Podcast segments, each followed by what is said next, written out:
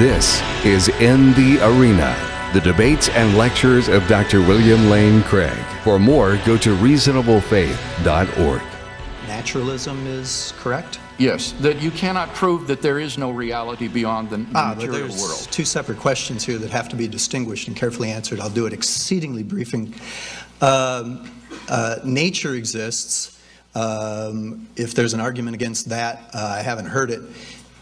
To argue that naturalism, therefore, is correct simply reply, uh, requires the additional view that none of the positive arguments for supernaturalism work. To declare that supernaturalism cannot be proven false is in itself not a positive argument for supernaturalism. I've Now, Dr. Shook, uh, from those two premises that nature exists and that there is no bridge to an, a supernatural reality, do you really think that it follows that nature is all there is? Uh, that is the most reasonable conclusion Well, by remaining what so far. logical rule of inference does that follow? It seems to me that from those two premises, all that follows is we don't know if there is something beyond nature. Hmm. Let me try an analogy. Suppose, um,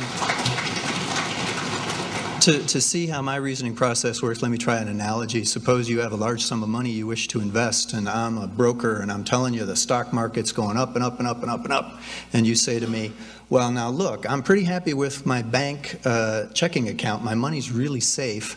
Uh, give me several positive, good reasons for investing it in the stock market. And I proceed to give you one after another, really weak in your judgment argument.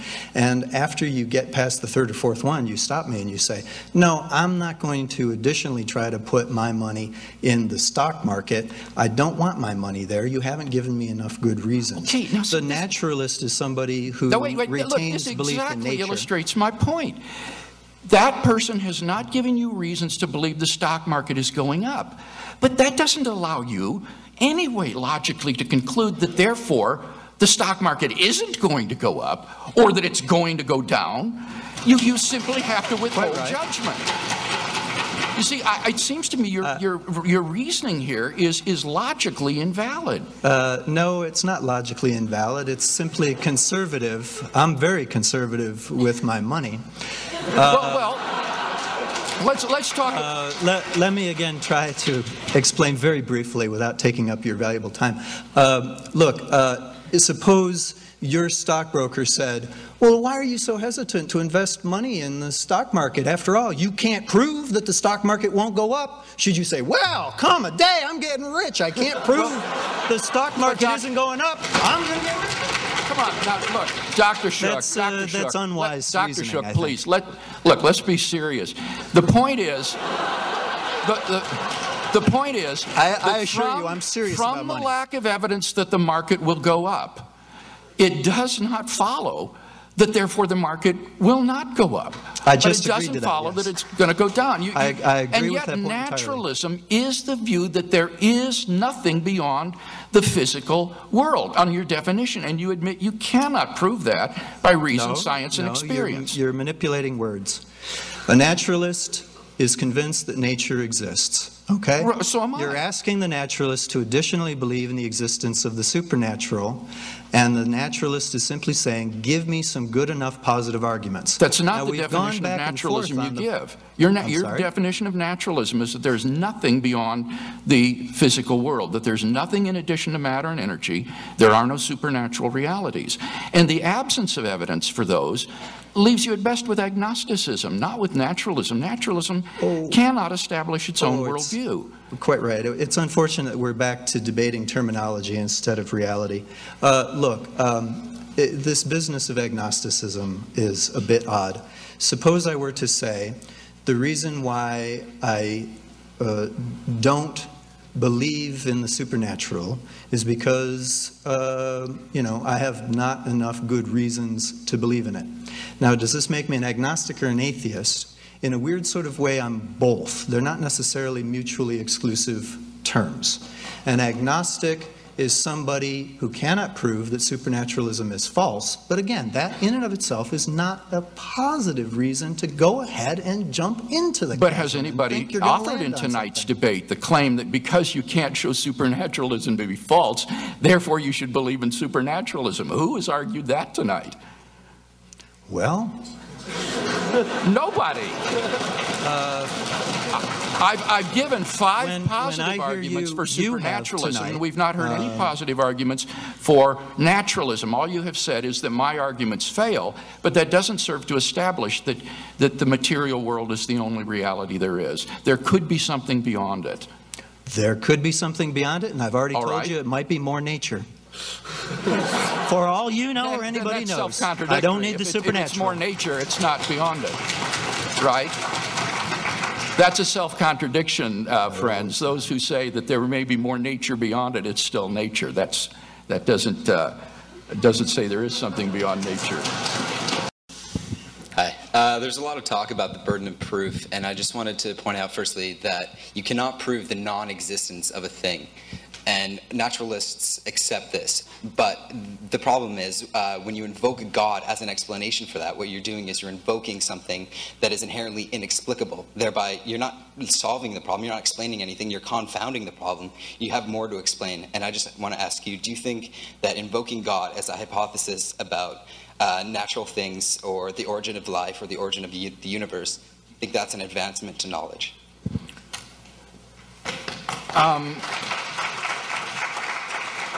Now, repeat the first part of the question again, because I, I disagreed with what you said there. It is impossible to Oh, prove yeah, that's right. the It's non impos- impossible to prove something does not exist. That's, that's silly. Of course you can prove something does not exist. Uh, we can prove, for example, that there are no living Tyrannosaurus rex on the face of the earth. We can prove that there are no Muslims of the United States Senate. Uh, or, as Dr. Shook says, if you can show that something is a self-contradiction, uh, he's in the House. Yeah. Uh, um, you can show that something is self-contradictory. So there are no married bachelors. So it's it, this is an atheist line that you hear on a popular level all the time, but that sophisticated atheists don't take because it is easy to prove that things don't exist. By now, I mean now the question is, if it is the case that you can't prove that God does not exist, then you shouldn't be a naturalist. You should be some sort of agnostic or something, but you shouldn't say go around saying things like nature is all there is. There is nothing beyond matter and energy. There is no supernatural reality because those claims exceed what you yourself say you can prove.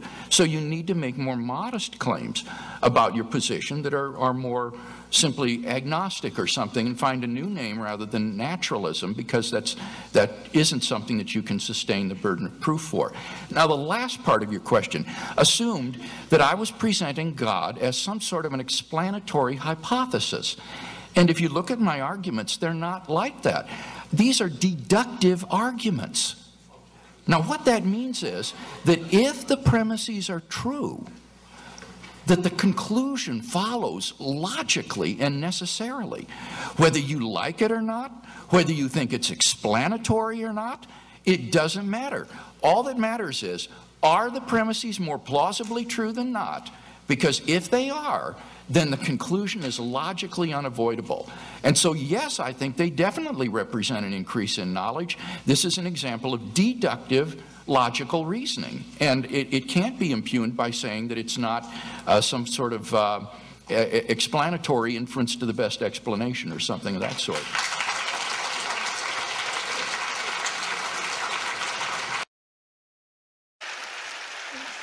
Dr. Craig, this question is for you. Right. Why does the lack of ultimate significance entail the lack of temporary significance? It seems to me that um, in order for something to be significant, to be important, it needs to make a difference. That's what it means to be significant. And so, if no matter what you do, everything winds up the same, your choices are ultimately insignificant. That is to say, they're inconsequential. And on naturalism, all of our choices, the entire human race, is ultimately inconsequential. It, it doesn't matter, it's insignificant. And that seems to me to be virtually undeniable on, on atheism. May I- Um, May I deny it? excuse me? May I deny it? Sure. Um, you know, it, it, it, you, somehow it's this temporality that seems to really matter to you. um, you know, that unless it is, you say, you're right, it's, it's almost a tautology. In, in order for something to be significant, it has to make a difference. Uh, but, but why can't it just make a difference uh, for some duration and not forever?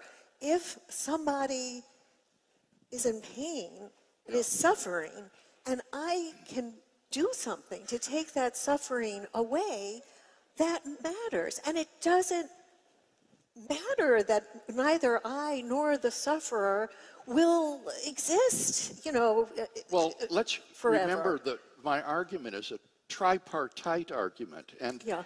there are three components to it purpose, value, and significance. Now, I agree that if things have objective moral worth and value, then their being merely temporary does not mean that they're insignificant. That in that case, you can have significance despite its transitoriness in virtue of its moral worth. But my argument is that in the absence of God, there isn't any objective foundation for the affirmation of objective moral values and duties. These are simply illusions fobbed off on us by the socio-biological evolutionary process. And therefore, um, you can't rescue significance by appealing to the inherent moral worth of temporary things. If it were only um, the biological process, the evolutionary process, um, how could it be uh, that through reflection, slowly, far too slowly, we actually can make progress, right? Everything. So, so every, you know, so uh, there's nothing more biologically determined than um, uh, male dominance over women. Uh, nothing is more, right? This is, uh, Well, now wait, Rebecca. by, by what? By and what? yet, You yeah, underestimate women. we have we have our ways, but but um, but you know, and but we are slowly, you know, this is, or there, there's all sorts of behavior that is biologically determined, right? Xenophobia. Uh, I spent a lot of time in Africa observing the chimps. It was uh, one of the most amazing experiences for me. I mean, I came back and all I could only see. Uh, I, I- came back to a conference, um, actually, uh, and there were two men on either side of me. Uh, so- this is my fate. This is my doom. Um, and um, they were uh, arguing over me, and there was a little lady in between, and you know, and they were pointing their fingers and blah blah blah, and trying also to impress me a little bit. And um, and you know, I, all I could see was what I had just seen um, in Uganda, right? These these You mean among, you among the bonobos and the chimps? Um, not bonobos. Oh, bonobos are entirely different. Bonobos are, are Fair female. enough, but yeah, the point yeah. is among the, the, chimps, same, the same sort of social behavior exhibited by Homo sapiens is already present in their primate relatives like Yes. baboons and chimpanzees. Yes. And there is no reason to invest human morality with any more objective significance than that kind of behavior that evolution is pr- programmed into other primate species because it's advantageous in the struggle But for that's survival. not It's how just we a herd have morality. progressed. That is not how we progress. That's what, not what? moral- what what civilization is, what moral progress is. Wait, is wait. Where, where do you get the word battling- progress Oh yes, I get the progress. a naturalistic worldview? I think on a naturalistic worldview, you would be justified in talking about moral change, but the word progress smuggles in a standard. No. If, but that's because you think, that's because you think on a naturalist uh, basis, on a purely naturalist basis, uh, there is no way to justify, to ground objective morality. That's what you, I mean, right. Could- could so, I- since I don't buy that premise, uh, I do think that one Could can I talk about read moral you a quotation and I want you to comment on it. Sure. Okay, And here's the, to let- Before you do that, we are running out of time, as All much right. as I hate to say it. So please do that. Please do that. And then I'm going to Okay. ask you to each make a last statement. the scientific outlook has taught us that some parts of our subjective experience are products of our biological makeup and have no objective counterpart in the world. The tastiness of fruit and the foulness of carrion, the scariness of heights and the prettiness of flowers are features of our common nervous system. And if our species had evolved in a different ecosystem, or if we were missing a few genes, our reactions could go the other way. Now, if the distinction between right and wrong is also a product of brain wiring, why should we believe it any more real? And if it is just a collective hallucination, how could we argue that evils like genocide and slavery are wrong for everyone rather than just distasteful to us? That's a statement by Steven Pinker.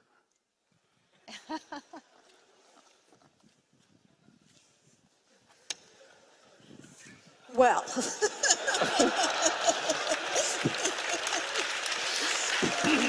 But the cause hasn't got to be God. Well, remember I gave a, a- an argument for thinking that this cause is timeless, Yes, spaceless, immaterial, uh, enormously powerful, and personal. I think it's a computer. Well, that wouldn't. Uh, computers are designed by people. I No, mean, no, this is a self-designing computer. Uh-huh. Timeless. Timeless. well, that's a contradiction in terms. Why is it time? What's contradictory about it? A, a computer has to function. It takes. Oh no, this is a special computer. Yeah, but it has to be logically coherent. Oh, it's logically coherent. Yes, you have to be Oh logically no, coherent. this And- and computer besides- is amazing. No, it, it, besides, it, it would have to be, as I said, a personal being. No. And a computer is a physical. Not this computer. Object. Oh Well, then- no. Okay, see, what you're doing is you're actually, what you're calling a computer is really God. A, a, a non-physical, non... together with a reason why people believe, desperate to believe, together with the fact that you don't need actually a God, in a sense amounts to an argument against the existence of God. Well, I, I guess I don't see that. I mean, why doesn't that commit the genetic fallacy of trying to say that by explaining how a belief originates, you thereby show the belief to be false? Even if it were true that belief in the existence of God were the product of fear and anxiety and so forth, which I don't for a minute admit, but even if it were, it, that's simply a genetic fallacy to say that because that's the way the belief originates, that's only one that therefore the belief is false. But that's only one half of the argument. I'm not saying that that alone is mm-hmm. adequate, and I'm not saying that the fact that science can account for everything alone is also adequate. But taken together, the fact that, one, that science is omnipotent and the fact that I can understand why people like you desperately want to believe in God. That is an argument against the existence but two fallacious arguments put together don't, don't make a sound not- argument, right? They are, but, but, but, um, do you deny that science cannot account for everything? Yes, I do deny that science. So what can- can't it account for? Well, I, had you brought that up in the debate, I had a number of examples that I was going to give. Uh, I think there are a good number of things that cannot be scientifically proven, but that we're all rational to accept. Let me list. Let me list five. Logical and mathematical truths cannot be proven by science. Science presupposes logic and math, so that to try to prove them by science would be arguing in a circle. Uh, metaphysical truths, like there are other minds other than my own, or that the external world is real, or that the past was not created five minutes ago with an appearance of age, are rational beliefs that cannot be scientifically proven. Ethical beliefs about statements of value uh, are not accessible by the scientific method. You can't show by science whether the Nazi scientists in the camps did anything evil as opposed to the scientists in Western democracies. Aesthetic judgments, number four, cannot be accessed by the scientific method because the beautiful, like the good, cannot be scientifically proven. And finally, most remarkably, would be science itself. Science cannot be justified by the scientific method. Science is permeated with um, unprovable assumptions. For example, in the special theory of relativity, the whole theory hinges on the assumption that the speed of light is constant in a one-way direction between any two points A and B. But that strictly cannot be proven. We simply have to assume that in order to hold to the theory. But you're missing the whole... So put that in your pipe and smoke it. Yeah, okay. Yeah. So we are, uh, none of these beliefs can be scientifically proven, and yet they are accepted by all of us, and we're ethical beliefs about statements of value uh, are not accessible by the scientific method. You can't show by science whether the Nazi scientists in the camps did anything evil as opposed to the scientists in Western democracies. Notice that he admits that without God there are no objective moral values. He writes in one of his works, science shows us that there can be no moral distinction between an administered poison and one that the body itself has slowly generated. Do you understand what he's saying? There's no moral distinction between poisoning someone deliberately and that person dying of natural causes. Now, I hope that Dr. Atkins and his wife are happily married, because if she believes that, uh, then if I were he, I'd start eating in restaurants. Uh, I think that on a serious note, it's evident that there is a moral distinction between deliberate murder and just dying a natural death. I don't remember writing that. What Yeah. that? I, I Uh, have, did, did he have it in my you? briefcase. Did, he, did Dr. Craig misrepresent you when he said that uh, you in your treatment of poison, you don't distinguish uh, uh, the administration of poison from simply the event of the end of life? I honestly don't remember write, um, writing this, but if you say I wrote it, Yeah, I have it in maybe I was briefcase. hallucinating at the time when I wrote it. Well, I, I think the point was that whether a person dies because someone's administered poison to him or because the body just forms its own poison because it's ill and dies, Yeah. that you said there's no moral distinction. But that is clearly transgressing the bounds of science. that's Science nonsense. could prove that there, but those are your words. That's- well, it's so you say, but I think they're nonsense now. Oh, well, all I- right. I, I, I, do I mean, too. if, if, if, if it's what I wrote, then I think it's nonsense. All right, They're all right. obviously taken out of context. Uh, uh, have we concluded that one? I guess.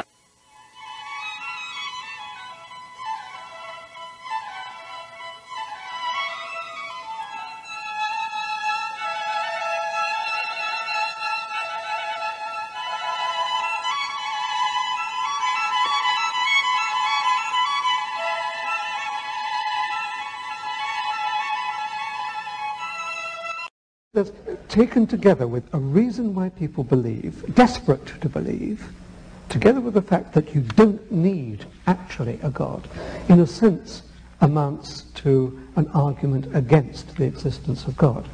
Well, I, I guess I don't see that. I mean, why doesn't that commit the genetic fallacy of trying to say that by explaining how a belief originates, you thereby show the belief to be false? Even if it were true that belief in the existence of God were the product of fear and anxiety and so forth, which I don't for a minute admit, but even if it were, it, that's simply a genetic fallacy to say that because that's the way the belief originates, that's only one that therefore the belief is false. But that's only one half of the argument. I'm not saying that that alone is Mm-hmm. adequate, and I'm not saying that the fact that science can account for everything alone is also adequate. But taken together, the fact that, one, that science is omnipotent and the fact that I can understand why people like you desperately want to believe in God. That is an argument against the No, existence of but two fallacious arguments put together don't, don't make a sound not- argument, right? They are, but, but, The- but um, do you deny that science cannot account for everything? Yes, I do deny that science. So what can- can't it account for? Well, I, had you brought that up in the debate, I had a number of examples that I was going to give. Uh, I think there are a good number of things that cannot be scientifically proven, but that we're all rational to accept. Let me list. Let me list five. Logical and mathematical truths cannot be proven by science. Science presupposes logic and math, so that to try to prove them by science would be arguing in a circle. Uh, metaphysical truths, like there are other minds other than my own, or that the external world is real, or that the past was not created five minutes ago with an appearance of age, are rational beliefs that cannot be scientifically proven. Ethical beliefs about statements of value uh, are not accessible by the scientific method. You can't show by science whether the Nazi scientists in the camps did anything evil as opposed to the scientists in Western democracies. Aesthetic judgments, number four, cannot be accessed by the scientific method because the beautiful, like the good, cannot be scientifically proven. And finally, most remarkably, would be science itself. Science cannot be justified by the scientific method. Science is permeated with um, unprovable assumptions. For example, in the special theory of relativity, the whole theory hinges on the assumption that the speed of light is constant in a one-way direction between any two points A and B. But that strictly cannot be proven. We simply have to assume that in order to hold to the theory. But you're missing the whole... So put that in your pipe and smoke it. Yeah, okay. Yeah. So we are, uh, none of these beliefs can be scientifically proven, and yet they are accepted by all of us, and we're now, Dr. Harris says, but we can imagine creatures being in the worst possible misery, and it's obviously better for creatures to be flourishing. The well-being of conscious creatures is good. Well, of course it is. That's not the question. We agree that all things being equal, flourishing of conscious creatures is good. The question is rather, if atheism were true, what would make the flourishing of conscious creatures objectively good? Conscious creatures might like to flourish, but there's no reason on atheism to think that it would really be objectively good. Now, here, Dr. Harris, I think, is guilty of misusing uh, terms like good and, and bad, right and wrong, in equivocal ways. He will often use them in non moral senses. For example, he'll say there are objectively good and bad moves in chess. Now, that's clearly not a moral use of the terms good and bad. You just mean they're not apt to win or produce a winning strategy. It's not evil what you've done. And similarly, in ordinary English, we use the words good and bad, bad in a number of non moral ways. For example, we say Notre Dame has a good team. Now, we can hope it's an ethical team, but that's not what's indicated by the win loss record. That, that is a different meaning of good. Or we say that's a good way to get yourself killed or that's a good game plan, or the sunshine felt good, or that's a good route to East Lansing, uh, or there's no good reason to do that, or she's in good health. All of these are non moral uses of the word good. And Dr. Harris's contrast of the good life and the bad life is not an ethical contrast between a morally good life and an evil life. It's a contrast between a pleasurable life and a miserable life. And there's no reason to identify pleasure misery with good and evil, especially on atheism. So there's just no reason that's been given on atheism for thinking the flourishing of conscious creatures is objectively good. But Dr. Harris has to defend an even more radical claim than that. Uh, he claims that the property of being good is identical with the property of creaturely flourishing. And he's not offered any defense of this radical identity claim. In fact, I think we have a knockdown argument against it. Now, bear with me here. This is a little technical. On the next to last page of his book, Dr. Harris makes the telling admission that if uh, people like rapists, liars, and thieves could be just as happy as good people, then his moral landscape would no longer be a moral landscape. Rather, it would just be a continuum of well being whose peaks are occupied by good and bad people or evil people alike. Now, what's interesting about this is that earlier in the book, Dr. Harris explained that about 3 million Americans are psychopathic. That is to say, they don't care about the mental states of others. They enjoy inflicting uh, pain on other people. But that implies that there's a possible world which we can conceive in which the continuum of human well being is not a moral landscape. The peaks of well being could be occupied by evil people. But that entails that in the actual world, the continuum of well being and the moral landscape are not identical either. For identity is a necessary relation. There is no possible world in which some entity A is not identical to A. So if there's any possible world in which A is not identical to B, then it follows that A is not in fact identical to B. Now, since it's possible that human well being and moral goodness are not identical, it follows necessarily that human well being and goodness are not the same as Dr. Harris has asserted in his book. Now, it's not often in philosophy that you get a knockdown argument against a position, but I think we've got one here uh, by granting that it's possible that the continuum of well being is not identical to the moral landscape. Dr. Harris's view becomes logically incoherent. And all of this goes to underline my fundamental point that on atheism, there's just no reason to identify the well being of conscious creatures with moral goodness. Atheism cannot explain the reality, the objective reality of moral value. For more, go to reasonablefaith.org.